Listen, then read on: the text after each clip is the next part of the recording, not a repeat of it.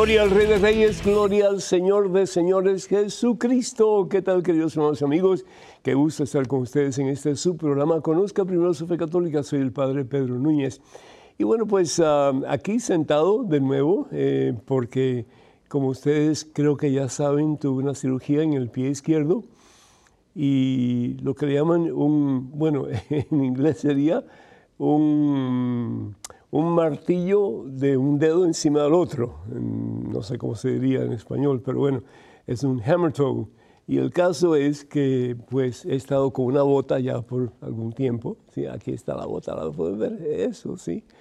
Pero aquí vamos, en el nombre del Señor Jesús. Sí, eso no impide que no podamos compartir la palabra de Dios y de nuevo sus preguntas, sus comentarios son de muchísimo, muchísimo eh, interés y necesidad de parte de nosotros, eh, de lo que ustedes nos quieren decir, porque ustedes son los que hacen posible este programa, lo hacemos para ustedes y con ustedes en mente. Yo quiero dar gracias a Dios por este momento y pedir al Señor que nos acompañe en este programa que comenzamos ya. En el nombre del Padre, del Hijo y del Espíritu Santo. Amén. Para amantísimo Padre bueno, Padre misericordioso, gracias Señor. Gracias por el don de la vida, gracias por nuestros cuerpos que a veces, Señor, ah, no los tratamos muy bien. Y no nos damos cuenta, Señor, que nuestros cuerpos son templos de tu Santo Espíritu. Nos olvidamos, Señor, de que nuestros cuerpos son tuyos, a ti te pertenecen. Y que nuestros cuerpos, nuestras vidas todas han sido compradas a un gran precio, así nos dice San Pablo en su primera carta a los Corintios.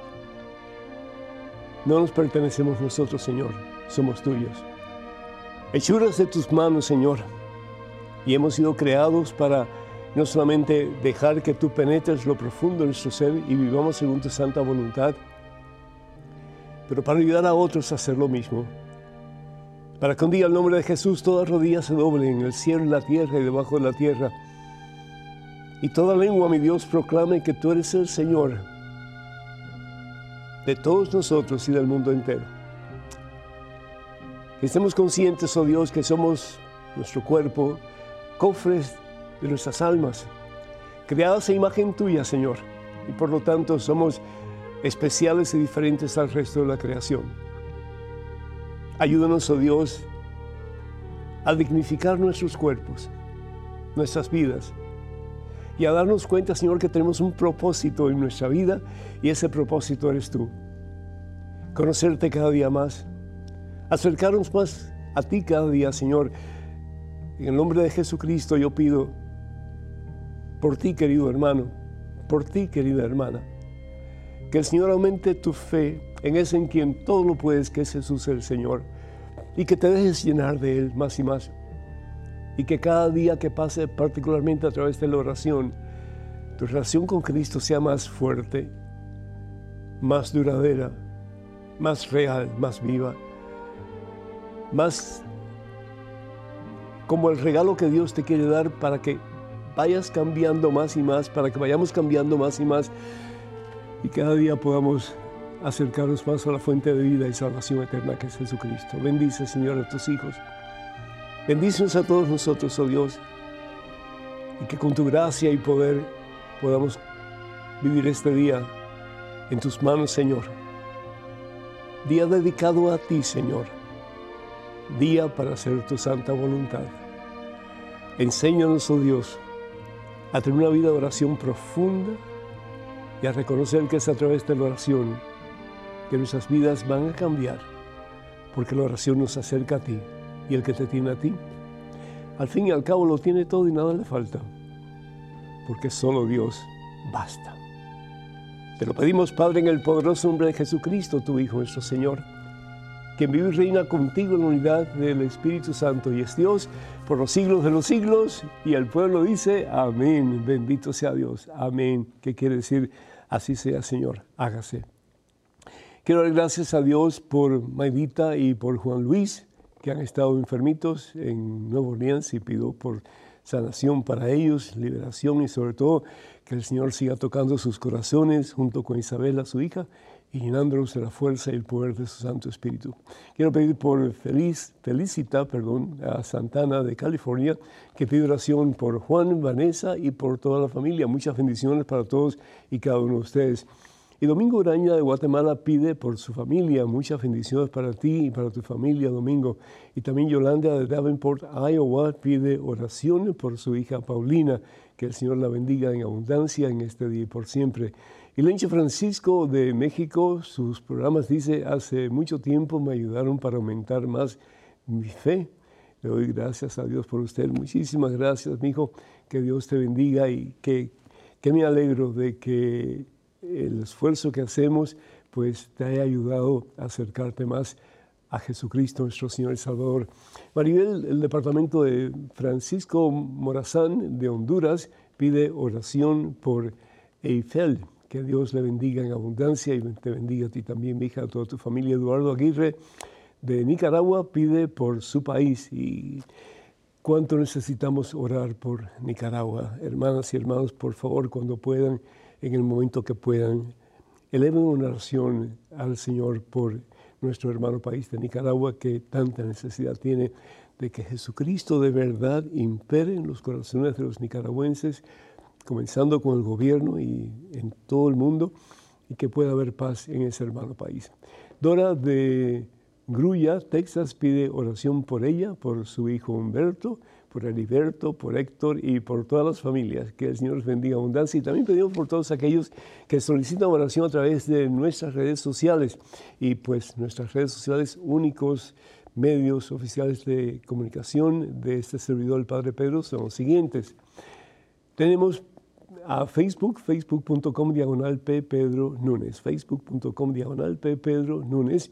También estamos en Twitter, en Instagram y en YouTube. Se pueden comunicar con nosotros a través de esta dirección, Padre Pedro Núñez, Padre Pedro Núñez. Y por favor tengan mucho cuidado con perfiles falsos que piden dinero en nombre de este servidor. Nunca haríamos eso a través de estos medios de comunicación que acabo de mencionar. La palabra de Dios en la carta de Santiago es una carta muy pequeña, pero que tiene mucho, mucho alimento espiritual. En el capítulo 5, versículo 16 nos dice lo siguiente, la súplica del justo tiene mucho poder. ¿Escucharon? La súplica del justo tiene mucho poder. ¿A qué se refiere Santiago con esto? ¿A qué se refiere el apóstol Santiago con esto que acabo de decir. La súplica del justo tiene, ¿qué cosa? Mucho poder. ¿Qué es un justo? Un justo es, en términos bíblicos, una persona que no solamente eh, ama la justicia y vive la justicia, practica la justicia, pero es un hombre consagrado a Dios. ¿Por qué? Porque Dios es eternamente justo. Dios es eternamente misericordioso, pero Dios es al mismo tiempo eternamente justo. Entonces, el justo se puede eh, decir que también es un hombre santo, un hombre que está caminando en santidad, un hombre que tiene como meta la santidad. Y la santidad no es otra cosa, sino que el consagrarse a Dios, el vivir para Dios. Que cada día yo viva menos para mí, para hacer mi voluntad, para hacer cada día más y más la santa voluntad de Dios. Ese es el santo. Alguna vez me preguntó que que cómo era posible que alguien fuera santo cuando realmente Dios es el único santo. Y pues tenía razón, es decir, sin Dios no, no, podemos, no podemos nada. Pero por gracia a Dios sí podemos alcanzar la santidad. Es decir, Dios me da la gracia para imitar a Jesús, para vivir cada día más como Jesús, para actuar como Jesús, para pensar como Jesús, para amar como Jesús, para perdonar como Jesús, para existir como Jesús. ¿Y cómo vivió Jesús? Pues dice la palabra de Dios, pasó por el mundo como haciendo el bien, pasó por el mundo haciendo el bien. ¿Se imaginan si nosotros, los cristianos católicos y los cristianos en el mundo entero, comenzáramos a de verdad poner en práctica eh, pues este pensar y esta realidad que Jesús nos enseña? Pasar por el mundo haciendo el bien. ¿Cuántas guerras habrían? ¿Cuántos divorcios habrían? ¿Cuántos problemas entre padres e hijos habrían? Pues yo creo que muy pocos o ninguno, ¿no es cierto? Entonces podríamos decir que este mundo sería el reino de Dios aquí en la tierra, donde Jesús realmente reina, donde Él impera, donde se hace su santa voluntad. Entonces, la súplica del justo tiene mucho poder. ¿Por qué? Porque la súplica del justo no solamente me acerca más a Dios, que es fuente de vida y salvación eterna, no solamente me ayuda a descubrir con más certeza la voluntad de Dios, pero también me ayuda a poner en práctica la voluntad de Dios, no solamente para mi vida, pero en servicio a los demás. La oración tiene poder, hermanas y hermanos, para cambiar corazones. La oración tiene poder para mover montañas. ¿Y por qué? Porque la fe nos ayuda a tener, la, perdón, la oración nos ayuda a tener más fe. Y la fe nos ayuda a sobrepasar los obstáculos más difíciles que podemos encontrar en nuestra vida. Ayer estaba en un programa de radio de A Solas con Jesús, en Radio Católica Mundial, y alguien me decía que ya quería regresar a su vida de antes cuando era una persona religiosa, una persona de Dios, porque había estado mucho tiempo fuera de Dios. ¿Y qué era lo primero que tenía que hacer? Pues lo primero que tenía que hacer es tomar la decisión de cambiar. Y con la gracia de Dios se puede hacer. A mí me gusta mucho una historia que quisiera compartir con ustedes y esta historia pues ojalá que no se haga muy larga porque no tenemos tiempo. Pero sucedió aquí en Estados Unidos, una niña llamada Tess. Tenía un hermanito que se llamaba Andrew. Yo no sé cuán antigua es la historia, pero de todas maneras eh, los padres de Tess y de Andrew eran pobres, verdaderamente pobres, habían gastado prácticamente todo lo que ellos tenían tratando de ayudar a su pequeño niño, Andrew, porque él tenía un tumor en la cabeza. Y Tess un día escuchó a su papá y a su mamá hablando de que realmente ya ellos no tenían, medios para ayudar a su hijito, que solamente un milagro podía hacer que el niño recuperara su salud. Y Tess se queda pensando y se pone en oración, le pide al Señor que le ayude porque ella quiere ese milagro para su hermanito. Y va al gavetero que ella tenía en su pequeño cuarto y abre la gaveta, saca una, como una especie de envase eh, que tenía sus ahorros adentro y lo cuenta una vez, dos veces, tres veces y era lo que tenía. Un dólar con 11 centavos, un dólar con 11 centavos. Y pues le pide al Señor que le ayude para conseguir el milagro que necesita su hermanito, que pueda comprar ese milagro. Y se va a la farmacia y le pide al farmacéutico que le venda un milagro. Y el, farmacéutico se le queda mirando y le dice, mm, aquí no se venden milagros, aquí se vende medicina, pero no se vende milagros. Y el farmacéutico hoy está hablando con un señor muy elegante que estaba al lado de, él, eh, un hombre que era de Chicago y había acabado de llegar a ese pueblecito. El caso es que eh, el, el, farmacéutico sigue hablando con el, con el señor elegante y bueno, pues Tess se inquieta y al principio pues empieza a hacer así con los pies y el farmacéutico no le presta atención, sigue hablando con su, con su colega, el que estaba al lado de él. Bueno, pues entonces ella empieza a rascarse la garganta para ver si le prestaba atención y nada del farmacéutico no le prestaba atención. Y finalmente así agarra una moneda y la pone en el mostrador y le dice, por favor atiéndame que tengo un problema muy serio. Y el farmacéutico se queda mirando y le dice, ¿y cuál es tu problema? Dice, quiero comprar un milagro. aquí no se venden milagros mire, mi hermanito está muy enfermo y mi padre dice que lo único que lo puede salvar es un milagro. Por lo tanto, por favor, véndame un milagro. El señor que estaba al lado se le acerca a la niña y le dice, ¿y cuál es el problema de tu hermanito? Dice, pues yo no sé realmente, dice la niña, pero parece que tiene un problema en la cabeza y necesita una operación muy costosa y mis padres no tienen dinero, por lo tanto vengo aquí a comprar un milagro. Y el hombre se le queda mirando con ojos de compasión y le dice, niña, ¿y cuánto dinero tienes tú para esa costosísima operación?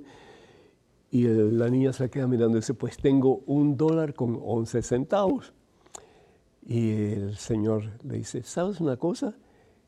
Tienes exactamente lo que necesitas para que ocurra el milagro en tu hermanito. Llévame a tus papás, quiero hablar con ellos y quiero hablar con tu hermanito.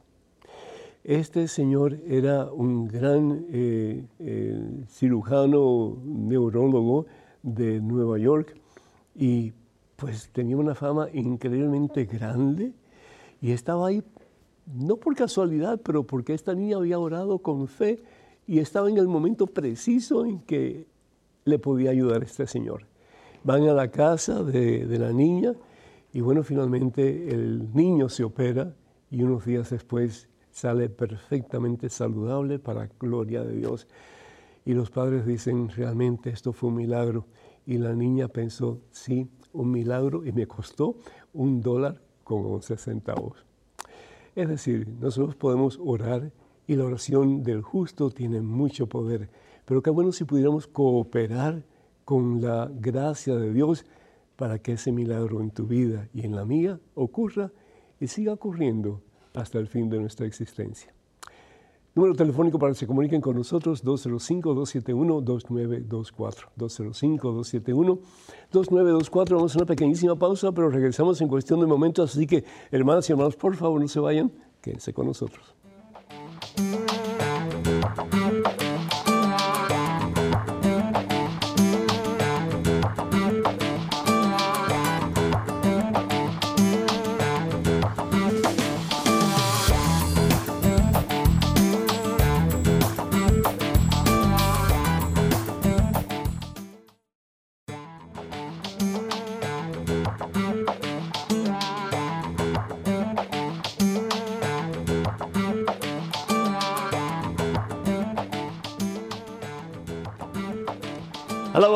Glorificado, exaltado sea el nombre que está por encima de todo otro nombre, Jesús. ¿Y sabe lo que significa la palabra Jesús, verdad? Dios salva. Y Dios usa su único Hijo Jesucristo para que nosotros en Él tengamos vida y salvación eterna. No lo olviden nunca. Y que eso nos ayude a ser cada día más justos, que nos ayude a ser tal vez un poquito más santos, siguiendo el ejemplo de Jesús para que la obra de Jesús tenga sentido y propósito en tu vida y en la mía también. ¿Y cuál es la obra de Jesús? Que un día podemos estar en su presencia en el cielo, recibiendo la corona de la victoria, la corona de los santos, que al fin y al cabo es la gloria de Dios. Tenemos en estos momentos un correo electrónico, una pregunta adelante, por favor. Buenas, Padre Pedro. Tengo una inquietud acerca de mi matrimonio por la iglesia. Nosotros nos separamos hace años ¿Qué puedo hacer para volver a la confesión y a comulgar de nuevo? Yo necesito urgentemente de mis sacramentos. De antemano le doy mil gracias, Orlando Mayumbo. Orlando, muchísimas gracias. Yo me imagino que eh, has contraído pues eh, una relación con otra persona después que tuviste tu relación eh, con tu esposa con la cual te casaste por la iglesia. Primero que todo te felicito te felicito porque tienes el deseo así de acercarte a los sacramentos y particularmente a la confesión y a la Santa Eucaristía. Ojalá más personas tuvieran ese deseo que tú tienes. Eh, dicen que no hay peor situación que el que tiene algo y después lo pierde porque se da cuenta de lo que tenía y ya no lo tiene. En el caso tuyo, yo, primero que todo, pues como dije anteriormente, te felicito por tu deseo de, recibir a Cristo, particularmente en la Santa Eucaristía. Y te exhorto para que hables con un sacerdote de tu confianza, un sacerdote tal vez de tu parroquia, y le expliques tu situación y le pidas al sacerdote que te ayude a um, presentar tu caso de, nulidad ah, de, tu matrimonio por la iglesia. Y, eso pues es posible, es decir, aunque la palabra de Dios dice lo siguiente, si quiero leértelo para después continuar con el consejo. Dice, la, dice la palabra de Dios en el Evangelio según San Mateo, capítulo 19. Vamos a ir primero de todo al versículo 4. Dice, el Creador al principio hizo hombre y mujer, hombre y mujer, ¿sí? Y dijo, el hombre dejará a su padre y a su madre, se unirá a su mujer y los dos serán una sola carne, es decir, un solo ser de manera que ya no son dos, sino una sola carne. Pues bien, lo que Dios ha unido, que el hombre jamás lo separe. Y le preguntaron a Jesús si se podía divorciar uno de otra persona. Y Jesús les dijo, el que se divorcia a su mujer fuera del caso de unión ilegítima, se casa de nuevo, comete adulterio. Palabra del Señor. Entonces, para, para Dios el matrimonio es algo muy, muy serio, de una gran responsabilidad porque implica el donarse el uno al otro responsablemente cada día hasta el fin de sus vidas en santo matrimonio.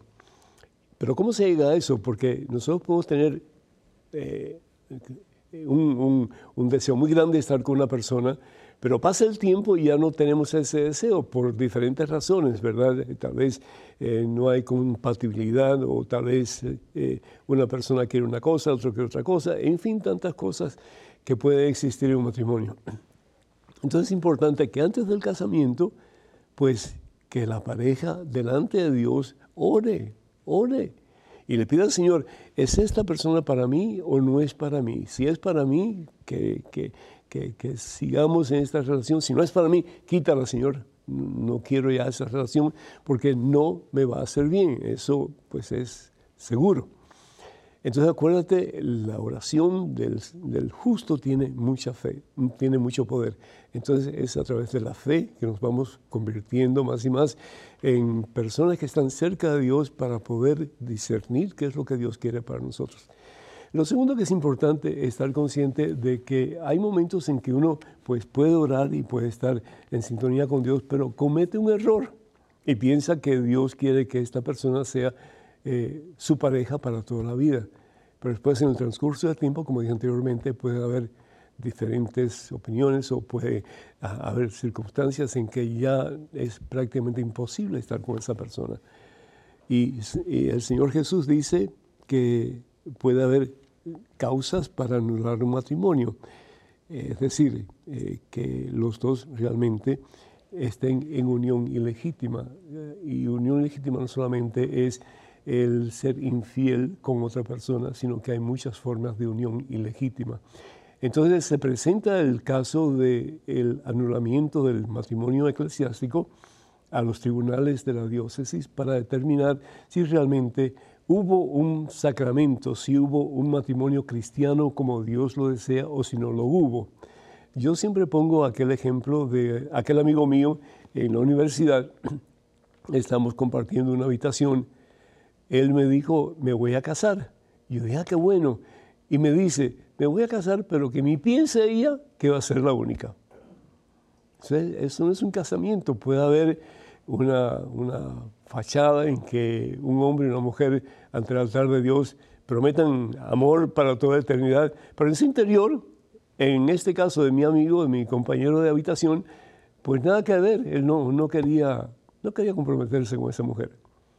Entonces ahí nunca hubo un matrimonio cristiano, nunca hubo un matrimonio que fuera un sacramento, no lo hubo y por lo tanto eh, ella, por ejemplo, tenía toda la posibilidad, o él si quería, de anular su matrimonio.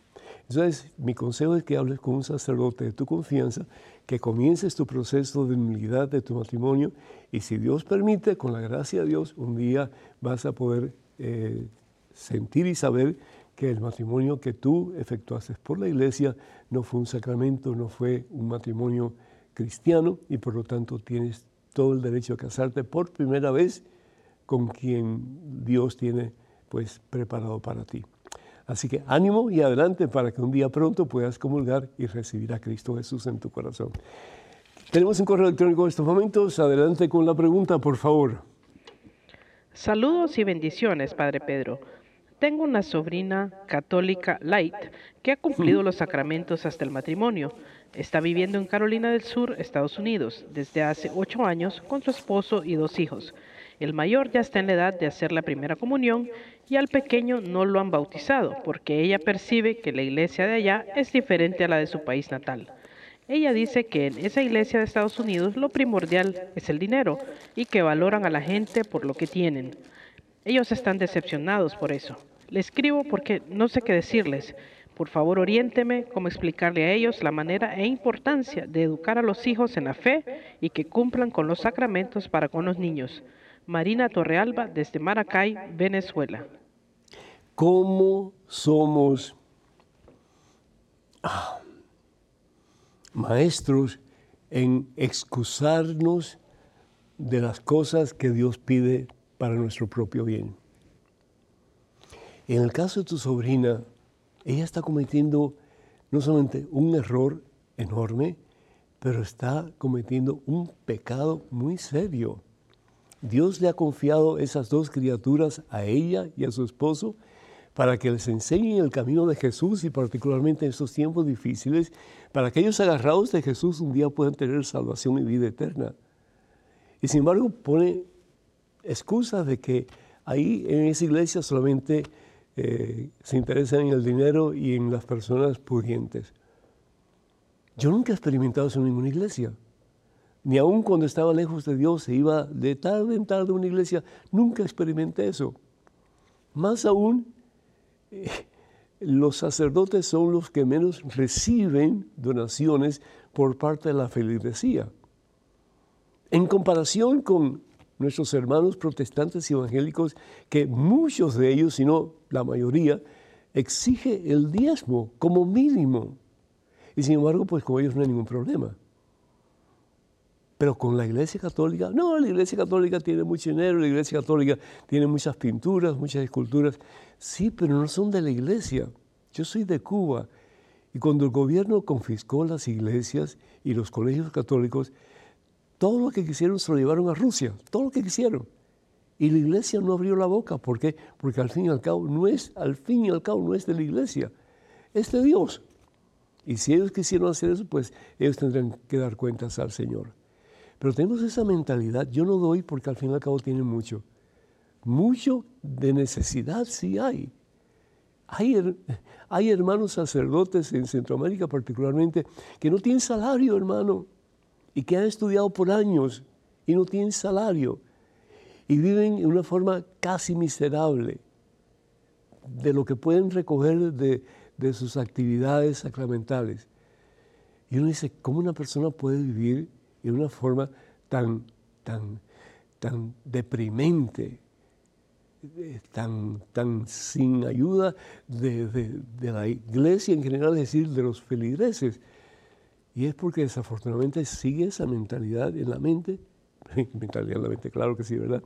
Eh, perdonen la redundancia, pero que nos hace sentir que no tenemos obligación para con el templo.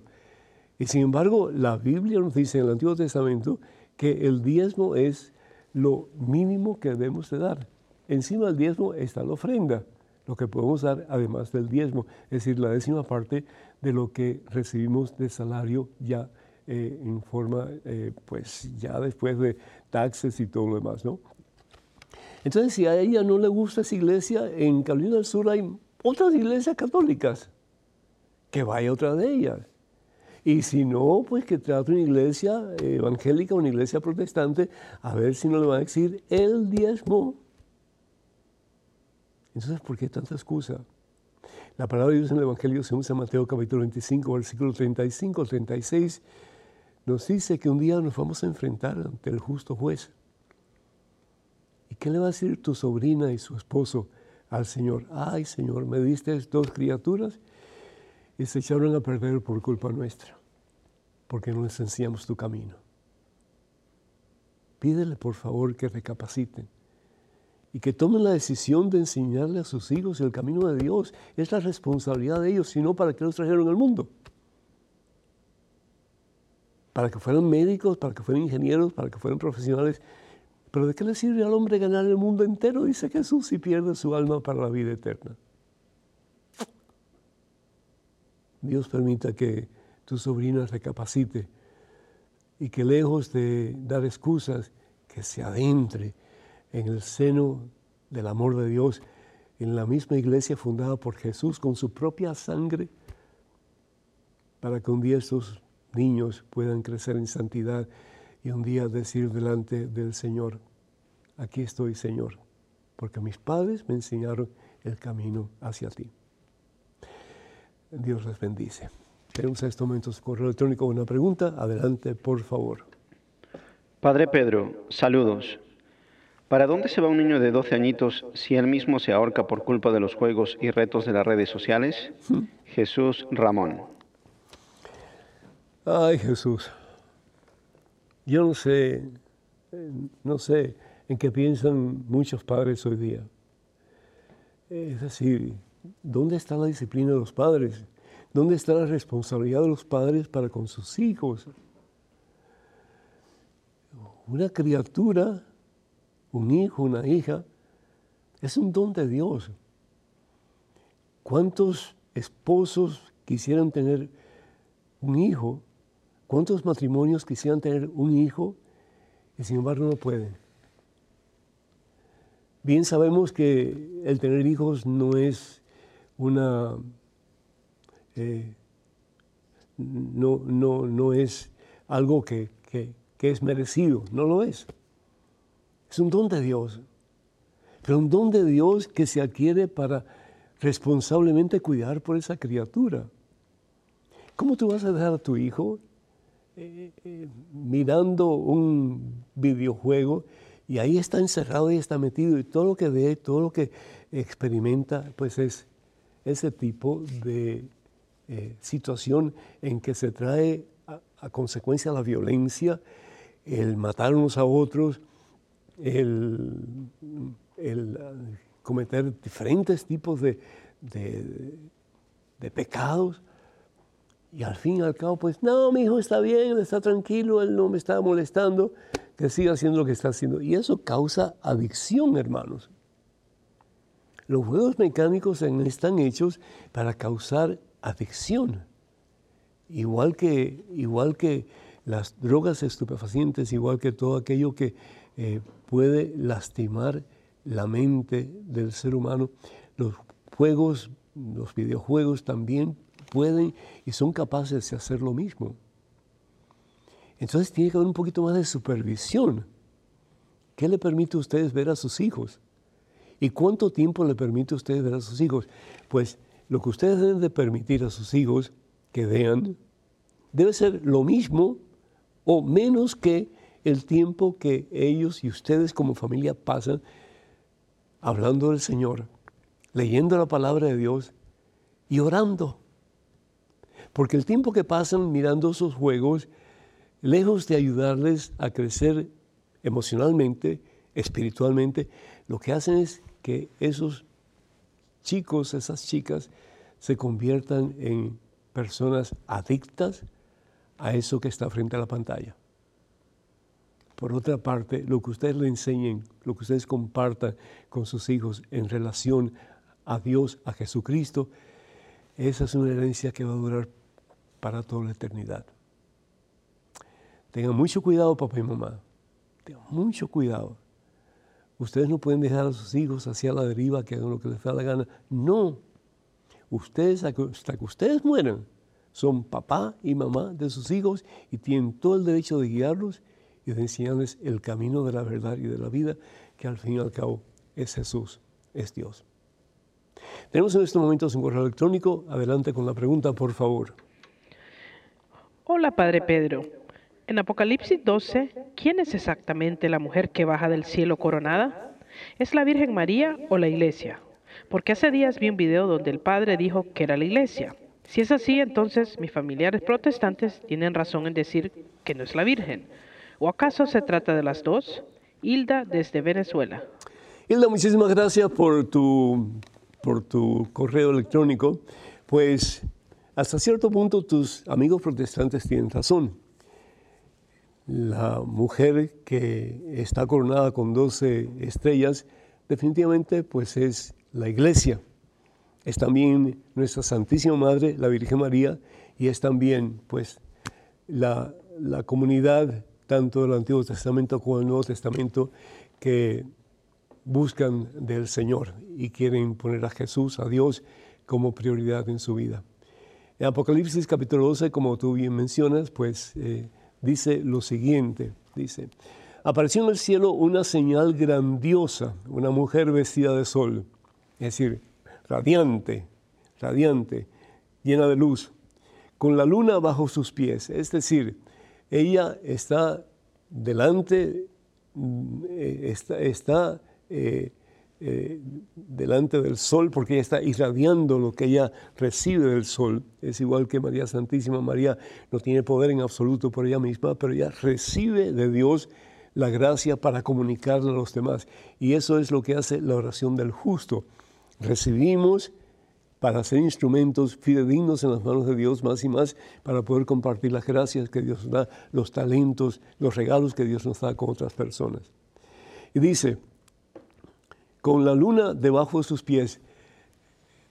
por muy, muy hermoso, poderoso, maravilloso que sea algo creado por Dios, nada se puede comparar contigo y conmigo, con el ser humano, porque somos la cúspide del amor de Dios. Por eso esta mujer está sobre, si se puede decir así, la creación de Dios. Está los pies de esta mujer pisando la luna, como diciendo, yo soy más importante que la creación de Dios. Tú eres más importante que la creación de Dios, yo también y todo ser humano. ¿Por qué? Porque hemos sido creados a imagen y semejanza de Dios. Y por eso es que la vida es sagrada, desde el momento de la concepción hasta el momento de la muerte natural. Y continúa diciendo, estaba embarazada y grita de dolor. Ay, tiene una corona con dos estrellas, las dos estrellas del Antiguo Testamento, los, las dos tribus, las dos estrellas del Nuevo Testamento, los mm, apóstoles, ¿verdad? Es una corona. Y esa es la corona que vamos a recibir cuando estemos en el cielo, la totalidad de esa unión en Cristo Jesús para toda eternidad, ¿sí? unidos a nuestro Padre Dios en la fuerza y el poder, la presencia de su Espíritu Santo. Y dice, y ha llegado la hora de dar a luz, pues el que viene es la luz, que es Jesucristo. Apareció también otra señal, un enorme dragón rojo con siete cabezas y diez cuernos. Y esto necesitaría mucho tiempo para explicar, pero es decir, es la lucha entre el bien y el mal, entre Dios y Satanás. Pero Jesús nos dice, no temas, porque he vencido al mundo. Y eso es lo que hace Jesús en la cruz. Nos da la fuerza y el poder para junto a Él vencer cualquier adversidad, cualquier problema, cualquier situación que nos quiera apartar de Dios, porque en Cristo tenemos victoria. La palabra de Dios entonces nos habla de que eh, la iglesia es el cuerpo de Cristo, Colosenses capítulo 1, versículo 18, y Él es la cabeza. Y por eso es que Él puede decir, la iglesia no fracasará los poderes del mal no la podrán vencer. Y después si vamos a Primera de Reyes, capítulo 17, versículo 18, vemos entonces cómo el justo, en este caso Elías, puede vencer sobre los 450 falsos profetas de Baal. Y esto es lo que, perdón, este programa nos invita a hacer, a poner nuestra confianza en Dios. Tres años. Aquí dice la palabra de Dios, fíjense. Dice que Mm. Mientras la mujer huyó al desierto, donde tiene un lugar que Dios le ha preparado, el desierto para los judíos, no solamente era un área inhóspita, pero también era el lugar de residencia de Dios, porque es el lugar en que uno más puede estar en comunicación con Dios, porque no hay nadie alrededor. Y a veces necesitamos silencio para poder estar en comunión con Dios. ¿No es cierto? Sobre todo ustedes que tienen varios niños, pues necesitan tiempo como que en silencio. Y dice, allí la alimentarán durante 1260 días. 1260 días. ¿Y qué significa 1260 días? Pues si vamos de nuevo al libro de Reyes, primero de Reyes, capítulo 17, versículo 1, vemos cómo eh, este hombre justo que se llama Elías, pues pide a Dios que él envíe una señal de que está en desacuerdo con la forma de actuar del el pueblo de Israel. Y por 1260 días hubo sequía. No llovió, ni hubo rocío, ni nada por el estilo. Porque la consecuencia del pecado siempre es la muerte.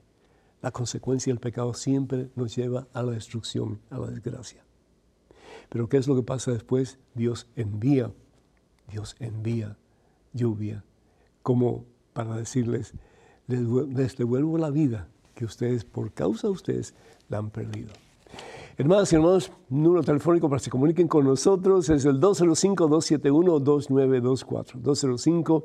205-271-2924. Vamos a una pequeñísima pausa, regresamos en cuestión de momentos. Así que por favor no se vayan, quédense con nosotros.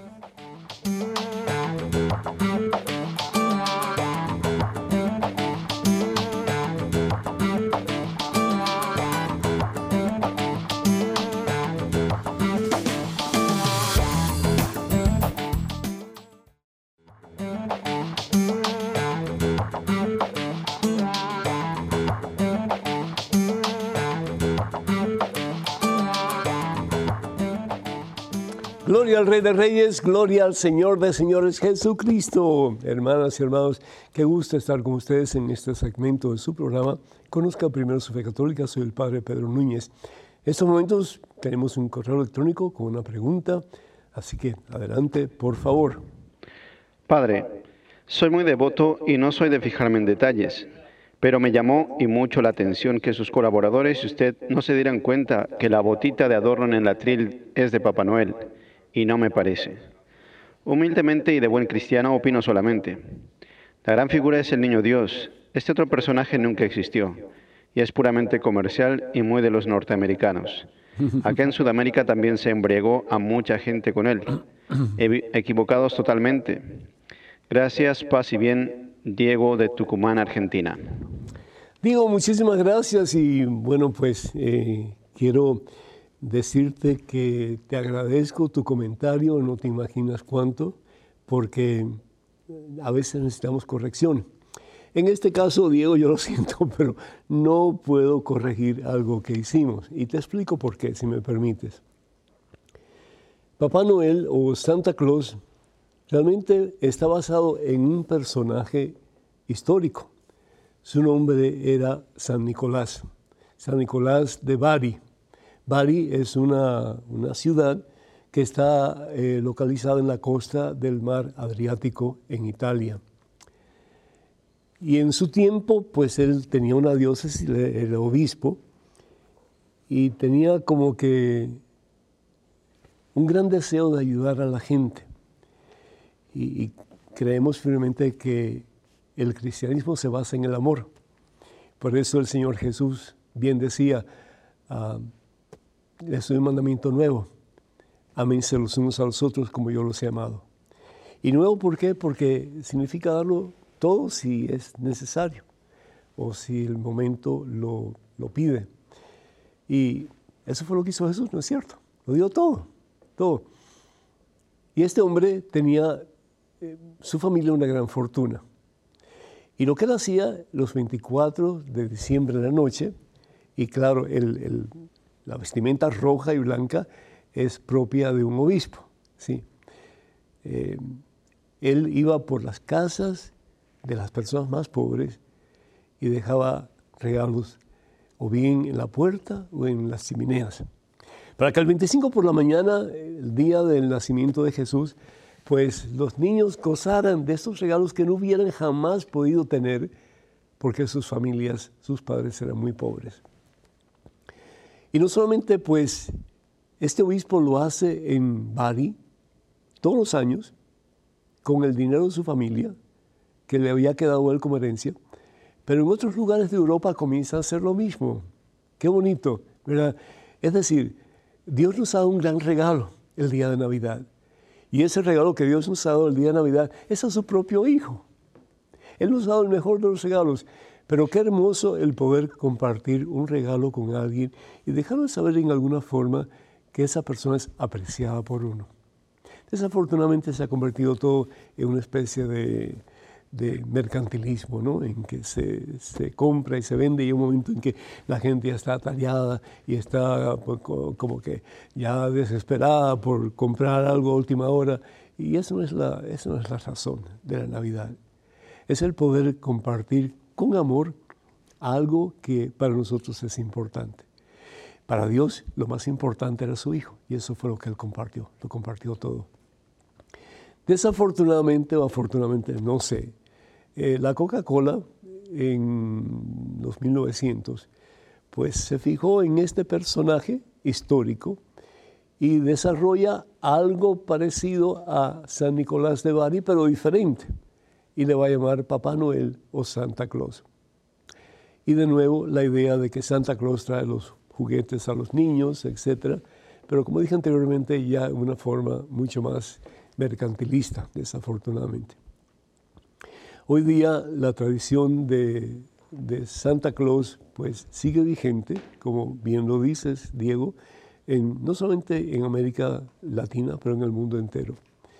Pero el peligro está en que nos desviemos del el verdadero sentido de la Navidad, que no es Santa Claus, sino que es Jesucristo. Ese que ha nacido para a través de su vida darnos vida y salvación eterna, como bien dice él en el Evangelio según San Juan, capítulo 10, versículo 10. He venido para que tengan vida y vida en abundancia. Así que una vez más, pues eh, te felicito por tu, por tu comentario. Eh, no puedo disculparme porque realmente no hemos hecho nada eh, malo, pero me alegro mucho que te hayas fijado en la botita. Voy a buscar dónde está esa botita para, pues, cuando la pongamos la próxima vez, si es que se va a poner, eso depende de los que hacen la escenografía, que tengan en cuenta esa botita y si la ponen, que yo pueda decir algo al respecto. Diego, muchísimas gracias, que Dios te bendiga. Tenemos en estos momentos un correo electrónico con una pregunta. Adelante, por favor. Hola, Padre. Un día una persona me dijo que Jesús no era casto, que tuvo un hijo con María Magdalena. Y claro que eso es una gran mentira. ¿Cómo defiendo a Jesús de las personas que quieren ofenderle de esa manera, sabiendo que Jesús es casto, divino y el ser más puro de la tierra, hijo de Dios? Me dolió tanto que alguien que se dice católico fue el que me lo dijo. Yo lo que pude contestar fue que eso era una herejía. Carla. Carla, Dios te bendice. Muchísimas gracias. Eh, pues Ah, ok. Em, para comenzar, si Jesús hubiera casado con María Magdalena, y Jesús no solamente es total y completamente hombre, un ser humano como nosotros, pero es total y completamente Dios, entonces María Magdalena se hubiera casado con Dios. Y es imposible que Dios se case con una persona, porque el amor de Dios no es hacia una sola persona, pero es hacia todas sus criaturas, hacia todos nosotros. Jesús vino para hacer la voluntad de Dios Padre. Y nos dice la palabra de Dios que cuando Jesús, y esto lo dijimos hace un ratito, cuando Jesús habla del matrimonio, dice que lo que Dios ha unido, que el hombre jamás lo separe. En el Evangelio según San Mateo capítulo 19, versículo 12. Pero sin embargo también dice, hay hombres que han nacido eunucos, es decir, que no pueden tener relaciones sexuales. Otros fueron mutilados por los hombres, fueron castrados. Y otros, otros hombres se han hecho eunucos también, aunque no lo son, para glorificar a Dios. Hay otros que todavía se han hecho tales por el reino de Dios para glorificar a Dios. Entienda el que pueda. Si Jesús está enseñando esto, hubiera sido una hipocresía de su parte el enseñar algo que él no practicaba. Si vamos nosotros entonces a la primera carta de San Pablo a los Corintios en el capítulo 7, vamos a ver un momentito a ver si la encontramos así rapidito. Carta de San Pablo a los Corintios primera carta en el capítulo 7. ¿Qué es lo que dice San Pablo acerca de la virginidad o acerca del celibato? Dice lo siguiente en el capítulo 7, y aquí estamos. Dice, yo quisiera verlos libres de preocupaciones. El que no se ha casado se preocupa de las cosas del Señor y de cómo agradarle. Esa fue la vida de Jesús. Hacer la voluntad de Dios, agradar a su Padre Dios. No es así con el que se ha casado, pues se preocupa de las cosas del mundo y de cómo agradar a su esposa y está dividido. Con todo respeto a los hermanos que están casados, pero es una realidad. El que está casado tiene obligaciones para con su esposa y definitivamente tiene que cumplirlas, ¿sí? Porque esa es parte de su compromiso de amor hacia esa persona. Los que no están casados, como este servidor, no tienen ese problema. Yo tengo que preocuparme si le digo a mi esposa si voy a estar en Birmingham o voy a estar en Nueva Orleans o voy a New York o donde Dios me mande para predicar su palabra. Yo soy libre en ese sentido. Y por eso, pues, San Pablo habla en esta forma, diciendo que el que está casado se preocupa del mundo y de cómo agradar a su esposa está dividido. Jesús no estaba dividido. Jesús vivía exclusivamente para agradar a su Padre Dios, para hacer la voluntad de Dios en todo momento. Padre, que no se haga mi voluntad sino la tuya. Esa fue la vida de Jesús. Entonces, como este Señor se atreva a decir semejante barrabasada, semejante atrocidad? Primero que todo, ¿en qué se basa históricamente para decir eso? En nada, porque no hay ningún documento fidedigno, ningún documento, pues, eh, que merece atención por su, por, por su verdad. No existe que diga que Jesús estuvo casado con María Magdalena. Eso es una, una, no tengo otra palabra, una barrabasada en todo el sentido de la palabra. Así que le dices a este hermano que por favor que lea un poquito, que estudie un poquito y que medite un poquito sobre la palabra de Dios y la doctrina de la Iglesia Católica. Tal vez entenderá mejor lo que significa el celibato o la virginidad que Jesús honra de una manera muy especial, no solamente Él, sino que a través de San Pablo. Bendito sea Dios. Bueno, como todo lo bueno se termina rápido, hermanas y hermanos, pues ya me están diciendo que tengo que, que cortar. Pero quiero recordarles que este próximo viernes 31 de marzo, viernes de victoria en Nueva Orleans, gran concierto con John Carlo y su banda. Va a estar fabuloso, no se lo pierdan, Nueva Orleans.